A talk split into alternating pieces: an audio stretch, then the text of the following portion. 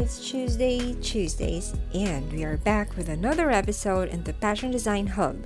Today's episode is a very candid conversation with Sharon Cortez, the founder of the Forest School Philippines, as she shares her story on how she was able to find her purpose in life and is now doing what she loves, which is Forest School. On this episode, Sharon explains what Forest School is all about, and I was so blown away. I was worried I totally misunderstood what forest school is, but Sharon, or Shawi, kindly explained what it is during and even after the conversation.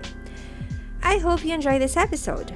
To our non Filipino listeners, please note that language used during the conversation was a mix of English and Filipino. Hi, Shawi. How are Hi. you today? Hi, kids. Kids ba hotel? Ano ba? It's any. my friends, like my high school friends call me kids. Yeah. Hmm. Pag nakiki-high school friend na rin ako. Yes, yes.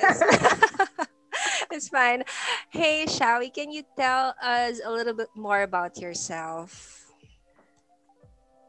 Hirap na question na yan, girl. So, ano ba? So, right now, I am working on something that I'm passionate about, which is forest school. I am a forest school leader, pero that came about because uh, a decade ago, ganun katagal, girl. A decade ago, I was already struggling to find my own calling in life. Um, at the moment, I'm still helping out with our family business. Meron kasi kaming negosyo. So we operate cable TV and we provide internet sa mga towns in uh, Region 1, in Ilocos Sur, and in Cavite. And you know, as with any typical family business, parang yung mga family members, merong unwritten rule that we have to help. Kasi nga naman, parang sa amin din naman maipapasa or maipapamana yung negosyo. That's why, uh, well, I was a, an obedient daughter and I said, yes. The business was growing and my father needed an extra hand. So, um, I handled the finances of the business. And, you know, during that span of time, I really felt out of place kasi unang-una, although I have a business background, parang I felt na yung mga natutunan ko ng college, ng university, hindi ko talaga siya nagamit. Kasi nga naman, parang the setting or the what I learned in university was for um, yung mga multinational companies, ganyan. Eh, coming back to the province, I'm in, Il- in Ilocos now. This is where my father started the business pagpunta ko dito, culture shock kasi iba rin yung kultura from Manila to province life. Yes. So so parang uh, mom and pop shop yung aming ano, yung aming negosyo. So everything talaga I had to study again na I had to go like um, parang yung entry level, I had to ask them paano nila ginagawa yung mga bagay-bagay. So I had to learn the ropes. And uh, aside from that, yung adjustments sa culture na um, syempre iba yung city life sa rural life. yeah. Gabi-gabi umiiyak ako nun, girl. I can imagine. so, well, yun. So, I mean, okay, fast forward to several years, I still felt out of place. Like I was a round peg in a square hole. Kasi nga, hindi ko naman strength or hindi ko forte ang finance. Um, I guess the role was gi- given to me because syempre, pag issue ng pera, it has to be someone that you can trust. So, family members, yun. So, I think by default, yun yung naging, ano, yung naging role ko. But then, I was not really happy kasi nga, hindi ko, um, hindi ako masaya, hindi, wala, hindi talaga ako masaya. feeling ko, sinasayang ko yung oras ko. And feeling ko, nasasayang din yung oras ng, um, ng parents ko trying to uh, I don't know, let me stay, ganyan. Walang, walang happiness eh. And like for me, ayoko rin mamatay na I have not lived my purpose. Yeah. If you understand what I'm saying. Yes, I totally get Mm. you. Shawi, what's Forest School all about? Can you tell us more about it? Sure. Okay. So Forest School is an approach to learning that takes place out in nature, not necessarily forest, basta out in nature where children or the learners take charge of their learning through play and taking risks.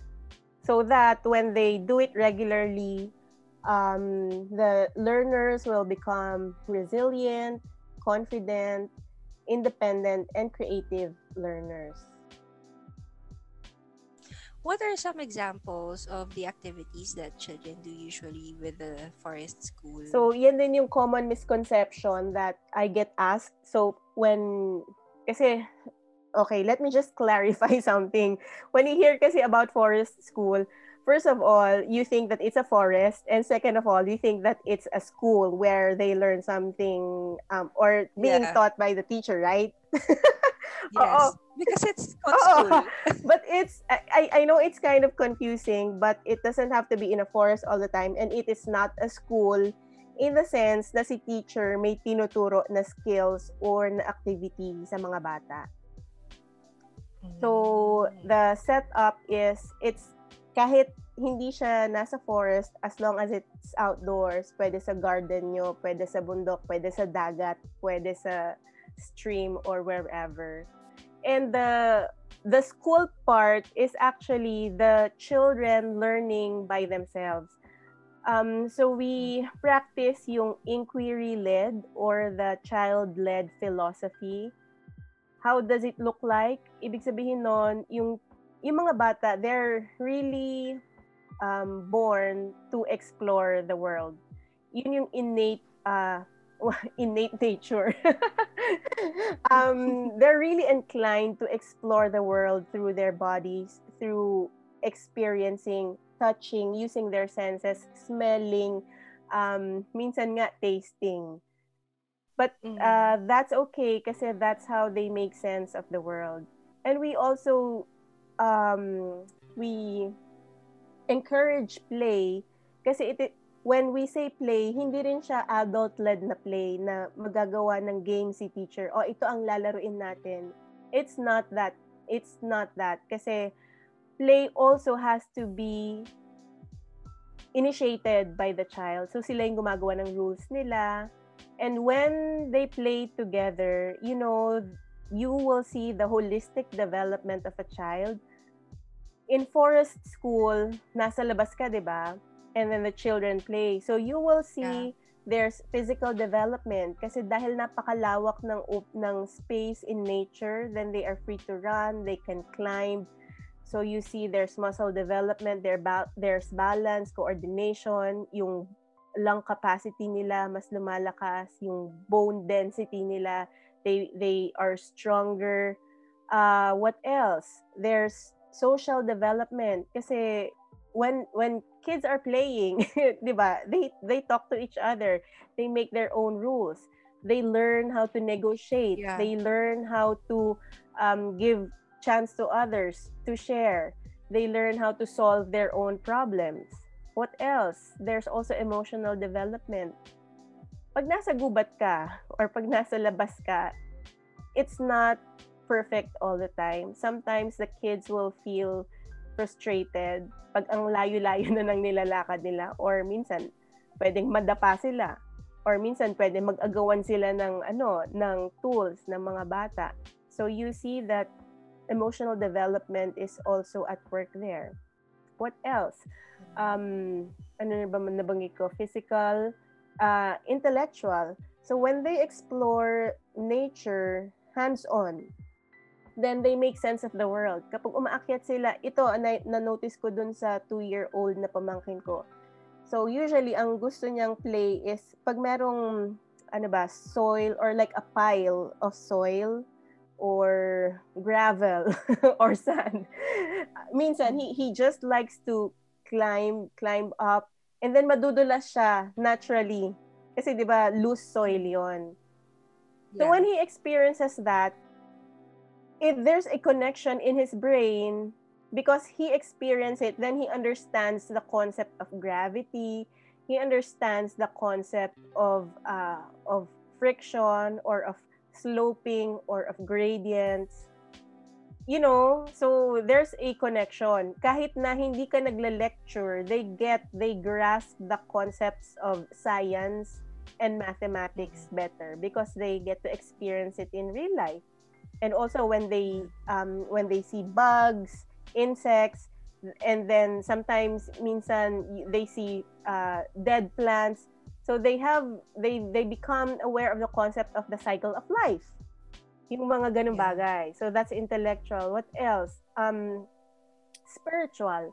So when you're out in nature, you get to feel that you are part of a huge universe. So you somehow have a sense of place na you're you're a, a tiny creature in the vastness of this universe. So so you see na yun yung benefits ni ano ni Forest School there's holistic development. Pero it doesn't only talk about that uh, that sense. You also the kids also develop yung resilience nila because we allow them to make mistakes. So in forest school, there's no grading system. Walang, okay, pasado, fail. No, there's no like that. But we mm. embrace, we fully embrace them making mistakes. Madapa, okay lang. 'Di ba? Mm. Parang magkamali sila ng ng gupit or whatever. Okay lang.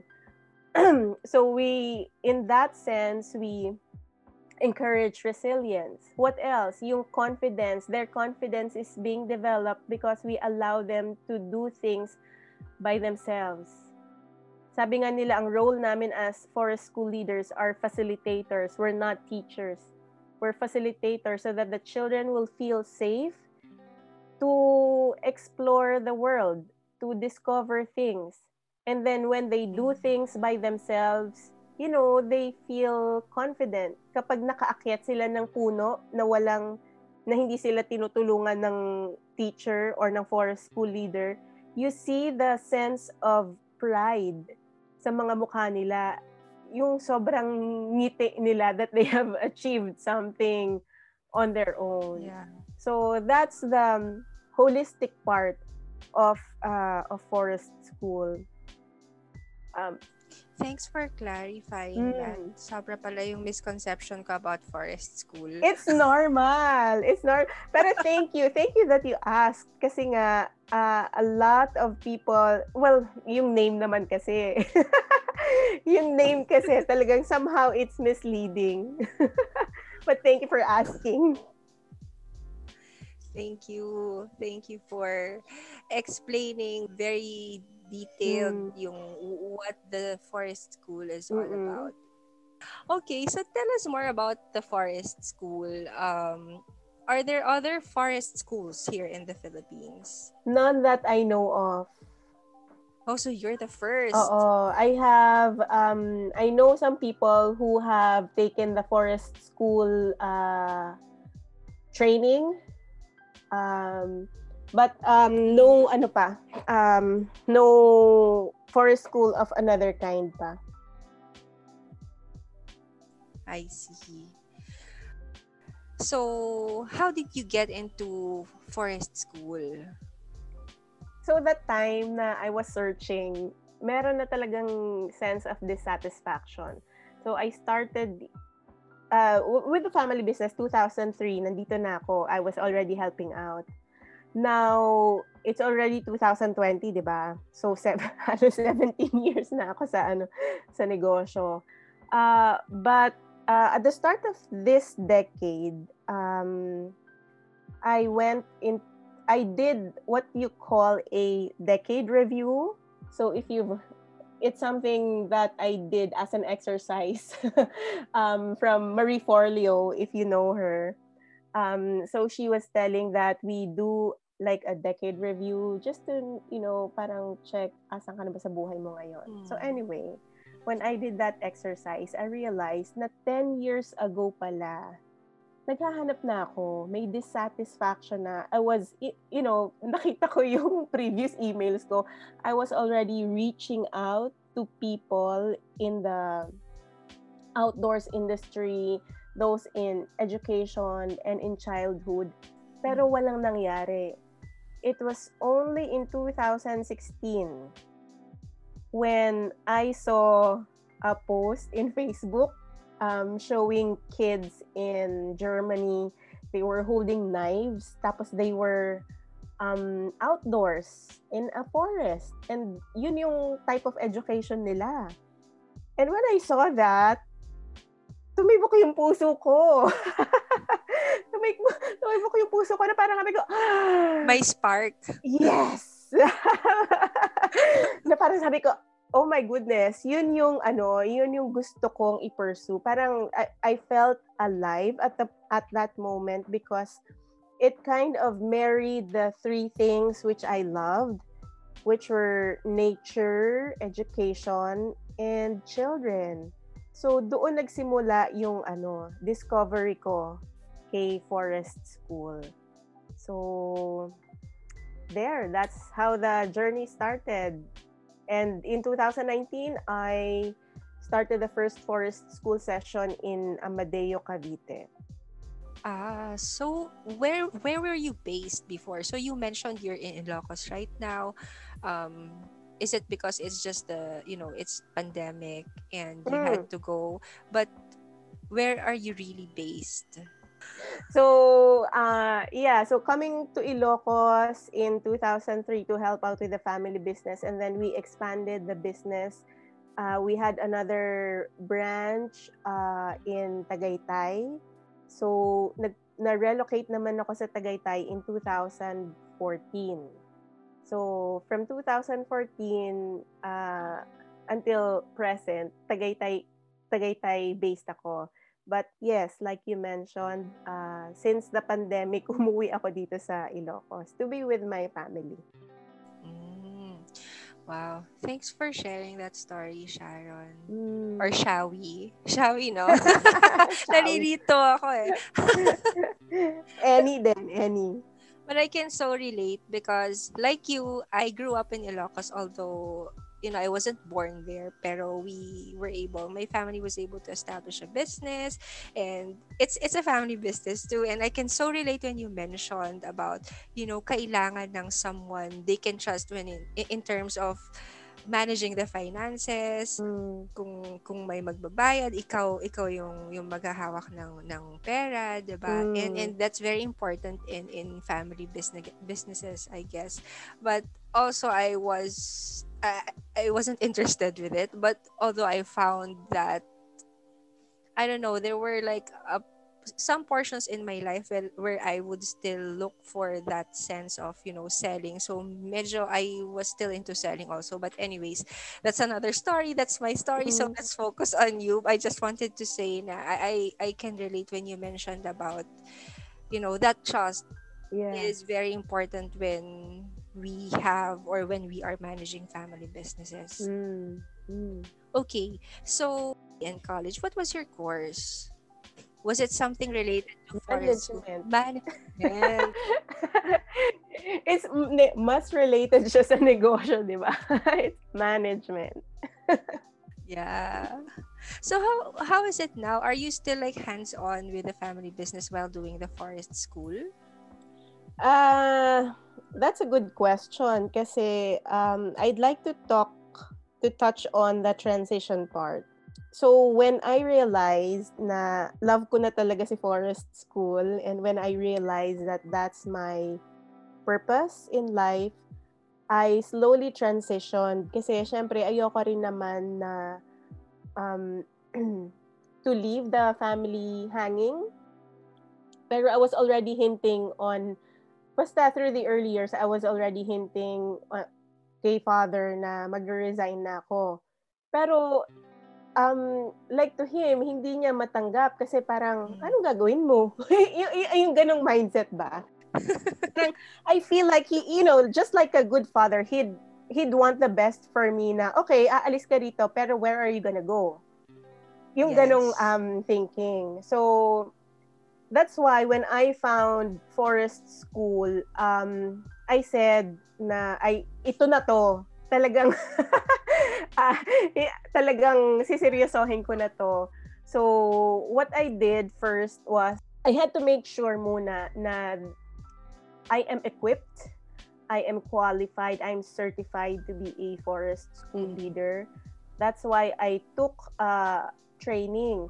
Pero prior to finding forest school, may mga nakapagsabi sa akin before na um, there's something similar to forest school. Kasi nung nagharap nga ako ng training dito sa Philippines, wala akong makita, wala akong ma-search.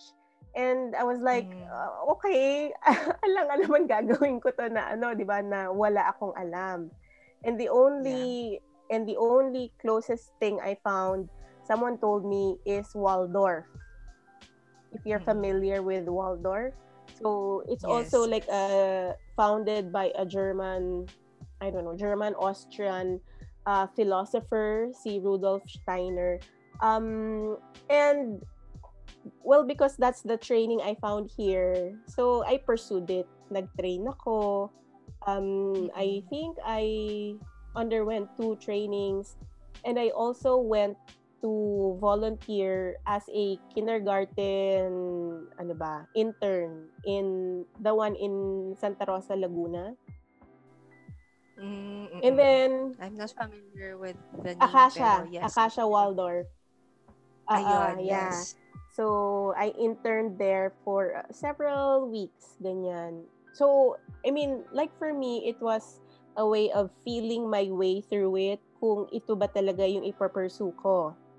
Um, but mm. then, um, a part of me didn't feel 100% na yun talaga yung gusto ko. I cannot fully embrace it. Kasi sabi nung mentor ko doon, sabi niya, oh, okay, kung magsisimula ka ng school, if you're gonna found a school, you have to be 100% um, na yun talaga yung gusto mo. Hindi mo pwedeng sabihin Waldorf inspired, pero half-hearted ka. yes. So that was a tough lesson for me. And um, so sabi ko, hindi eh, hindi talaga to eh. So I went back to research on forest schools. Sabi ko, sabi, kahit Asian na lang, basta may training. Kasi, di ba, parang I feel like I'd be more competent kapag meron akong training. Mm-hmm. That's when I found Forest School Singapore. So, I reached out to the founder. Uh, his name is Darren Kwek. He's very nice and accommodating. Tapos, um, I corresponded with him through email and then finally I decided to visit him. Sabi ko, Darren, uh, kung pwede na mag-observe ako dun sa sessions nila. And for me, that was important also. Kasi gusto ko yung nakikita. yeah. nakikita mismo. I want, parang, I want to experience it myself. And um, for me to finally decide kung yan, kung forest school ba talaga or Waldorf. So I went to Singapore and uh, when I got there, sabi ko, ah, this is it. Forest school talaga, not anything else. So, he directed me to where he got his training from. Um, and gladly. so, although the training was UK, he trained mismo, nagpunta siya doon, pero meron pala silang offering na online course. So, that's where I took my uh, training. And um, ayun, I got certified this year. I received my certification as a level 3. So yung level 3 is principal level. Um, so that's part of the story. When I when I became certified, one of the other things that I prepared for during the transition is leaving my role as um, a, fan, a finance officer in the business So, sa Tagaytay pa lang, naghanap na ako ng mapagkakatiwalaan ko rin. I found someone na total opposite ko. So, I found someone who's very keen into details. Kasi syempre, yun yung iiwan ko na trabaho eh. yeah. I found a very competent accountant. Para naman, pag, sina- pag nagsabi ako sa tatay ko na, ah, okay dad, I'm gonna forest school na, hindi talaga siya bitin. I mean, someone is going to take care of the business. So, I'm happy kasi it's not, ay nako, kids, it's not an overnight process. I think, oo, I think I found, ano ba, I had two other accountants until yung accountant namin ngayon na na mapagkakatiwalaan. So, I'm just happy that I found people na pwede kong maipasahan nung trabaho. And so like the the work I do now, siguro ano na lang 5%. Sila na gumagawa bulk ng trabaho tapos ako na lang taga-pirma. taga-pirma ng cheque, taga-approve ng mga babayaran.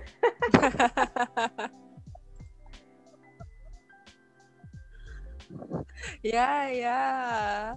I think it's very important that someone someone really embraces her or his you know purpose and i'm so glad uh, with your story that you have found yours how long did it mm. take you so you mentioned 10 years uh 10 years ago right but you know being able to mm. establish yourself as you know someone who could we could call a forest school leader. How long did that take you?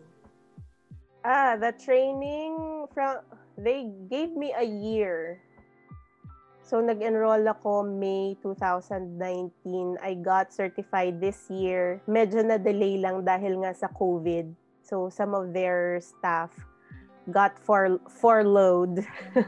so na-delay lang ng a few months. It could have been faster siguro, pero like for me, ang challenge ko that time was I had to have children to observe and I had to have a location or a forest where I can uh, run the sessions aside from that, pero meron pang mga practicals eh. Like, we have to show that we know how to use the tools, yung lagare, yung kutsilyo, the uh, bill hook, others, and how to tie a knot, mga ganyan. So, we had to show practical skills, competence in those areas. And aside from that, yung understanding nung pedagogy or the how how we will um, hindi treat the child eh. Pero how we will facilitate learning sa mga kids. So the training itself, they give us, they give us a year.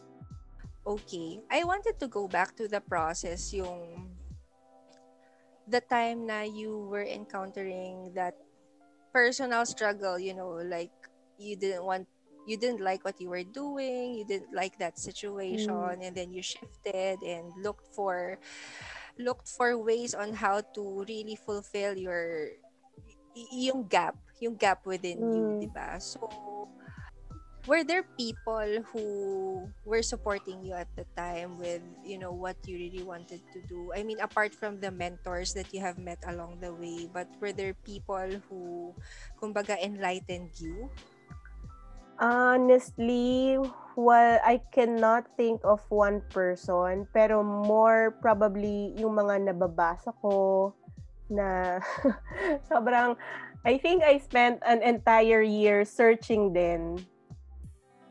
so I like um I read books on finding your purpose, um, yung creating vision for your life, yung mga ganon, ang dami ko na rin atang inenrollan. in-enrollan na course. As in, lahat yan. Sige, mga, may mga exercise, may mga questions. Sige, answer lang ng answer. Until, you know, until I just, it just boiled down to three things that I loved, which I mentioned earlier. Outdoors nature, education, and children. And when I um I discovered yun nga, yung three things na yon kasi naging parang sila yung naging constant theme sa buhay ko. Um, I had to find, yun nga, something to, that will integrate all three. And I think, um, siguro, ano na rin, God ordained, or the universe, whatever, whoever you believe in, um, nung nakita ko yung post, nung nakita ko yung post sa Facebook, introducing you to forest school. So it's you also have to do the work, I guess, in searching. You have to have an active role. Hindi pwedeng yung kung ano na lang yung darating, ganun na lang. I think minsan kasi yun yung tendency natin as um as people na kapag walang ganap, oh, edi okay lang, 'di ba? We just take whatever life throws our way, but we're not in that creative process. We're not actively searching or creating the life that we want. Yeah, I was I was leaning towards that question how do you create the life that you want? The podcast is not just about self talking about self-care. I mean, when I listen to your story, I think there's a lot of self-care in that because you prioritized what you wanted you know it was difficult of course to make a choice because it was like uh, deciding between yourself and your family mm. and you know making sure that your father is also like confident when you when you finally do what you you want to do with your life so what's your advice for women or not just for women but also for other people who may be listening right now in terms of following that dream and making sure that it happens siguro with the question, until when will you suffer? until when will you um, heed the call? Or until when will you wait? Until when will you start being your best self? Kasi no one will do it for you. Diba? Tulad yeah. ng nabanggit ko kanina, you have to take an active role to build that thing that you were meant to do in your life. Yung transition, it doesn't have to be grand. Like for me, isang dekada. so kung hindi mo pa sinimulan ngayon, oh, in 10 years, saan ka pa? I guess you just have to take um, baby steps like what I did. Um, start with really finding who you are. Uh, sino ka ba? Ano ka ba? Have that self-awareness. Kasi once you get to know yourself, then I think the how will be easy. And when it's your time to shine, when it's your time to really give your gift to the world, everything will fall easily um, into place. Um, may isang nab- meron akong isang naalalang um, ano ba, phrase na, again, from Marie Forleo. Obviously, I follow her. She mentioned that when we do not give our best self, it's like we're stealing. Ninanakawan natin yung ibang tao ng value. Kasi parang, what if you're the gift that the world is waiting for? I love that. Wow. diba? You know, that's why one of the reasons I resonate with um, Marie Forleo kasi parang pareho kami ng ng pinaniniwalaan. Ako, naniniwala rin ako that each of us we have we have been given gifts and talents by God. But um it's up to us kung ma- magamit natin 'yon I mean, that's the reason why we were given gifts so that we will do that thing that we're good at, that we excel in to serve others. Diba? Ang daming, minsan nalulungkot lang ako kasi, uh, well, well, speaking from my own experience, I feel like sometimes I have wasted a lot of time. I have wasted a lot of effort focusing on that thing that I am not good at focusing on that thing that I'm struggling with. Pero, kung sa simula't simula, nag-focus na tayo dun sa strength natin, dun sa core gift natin, then we would have been happier. happier and more fulfilled and there's more meaning in our lives. And isa rin sa mga gusto kong principle is that, okay, alam mo na kung ano yung strength mo, then the next question will be, okay, anong gagawin mo sa weakness mo kung hindi ka nga magaling doon? I'd say that you yeah. eliminate, delegate, or automate. Yes. Diba? Which is what you what you did with the accounting yes. stuff, right? you delegated it. diba? So parang anything that does not excite you or that does not give you life, you you know, just give it away. Find someone else to do it or i-automate mo na, make sure that it's being done automatically or just totally get rid of it in your life.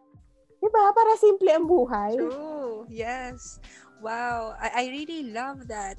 Like you, I felt that I wasted so much time thinking about, you know, ganyan-ganyan. How can I serve, blah, blah, blah. But, you know, tapos ang dami pang iisip ko pa yung mga sasabihin ng ibang tao, ganyan, about creating this podcast, blah, blah, blah. Pero when I finally found the clarity of who I want to serve, which is women, wanting to help them get over whatever it is that's stopping them from designing their best lives, then ito na, the podcast is mm. there. So I, I super resonated with you kasi this coach nga mentioned that you are doing a disservice if you're not serving those people. So parang mm. it's similar to, to what you, you said kanina. Mm. Wow. Mm. I really love that. Okay, so where can we find Forest School, shall we? Yeah, so we're in social. social media, Facebook and Instagram, hanapin niyo lang Forest School PH or Forest School Philippines. Or you can head onto our website, forestschoolphilippines.com. Okay, so there you have it, guys. If you also want to listen to the episode, this episode with Sharon Cortez, you can go to crystalsaudi.com and look for Sharon Cortez because you will you will find this episode uploaded there. So I had a very nice time talking with you, Sharon. I learned a lot of things and I hope our listeners had a lot of fun listening to this episode too. Thanks so much for your time and have a nice day. Thank you. Bye-bye. Thank you. Bye. Thanks for listening to another episode of the Passion Design Hub. Follow me on Facebook, Instagram, and YouTube to receive updates and fresh episodes every Tuesdays. Don't forget to download your free Passion Design Hub checklist at crystalsaudi.com. See you!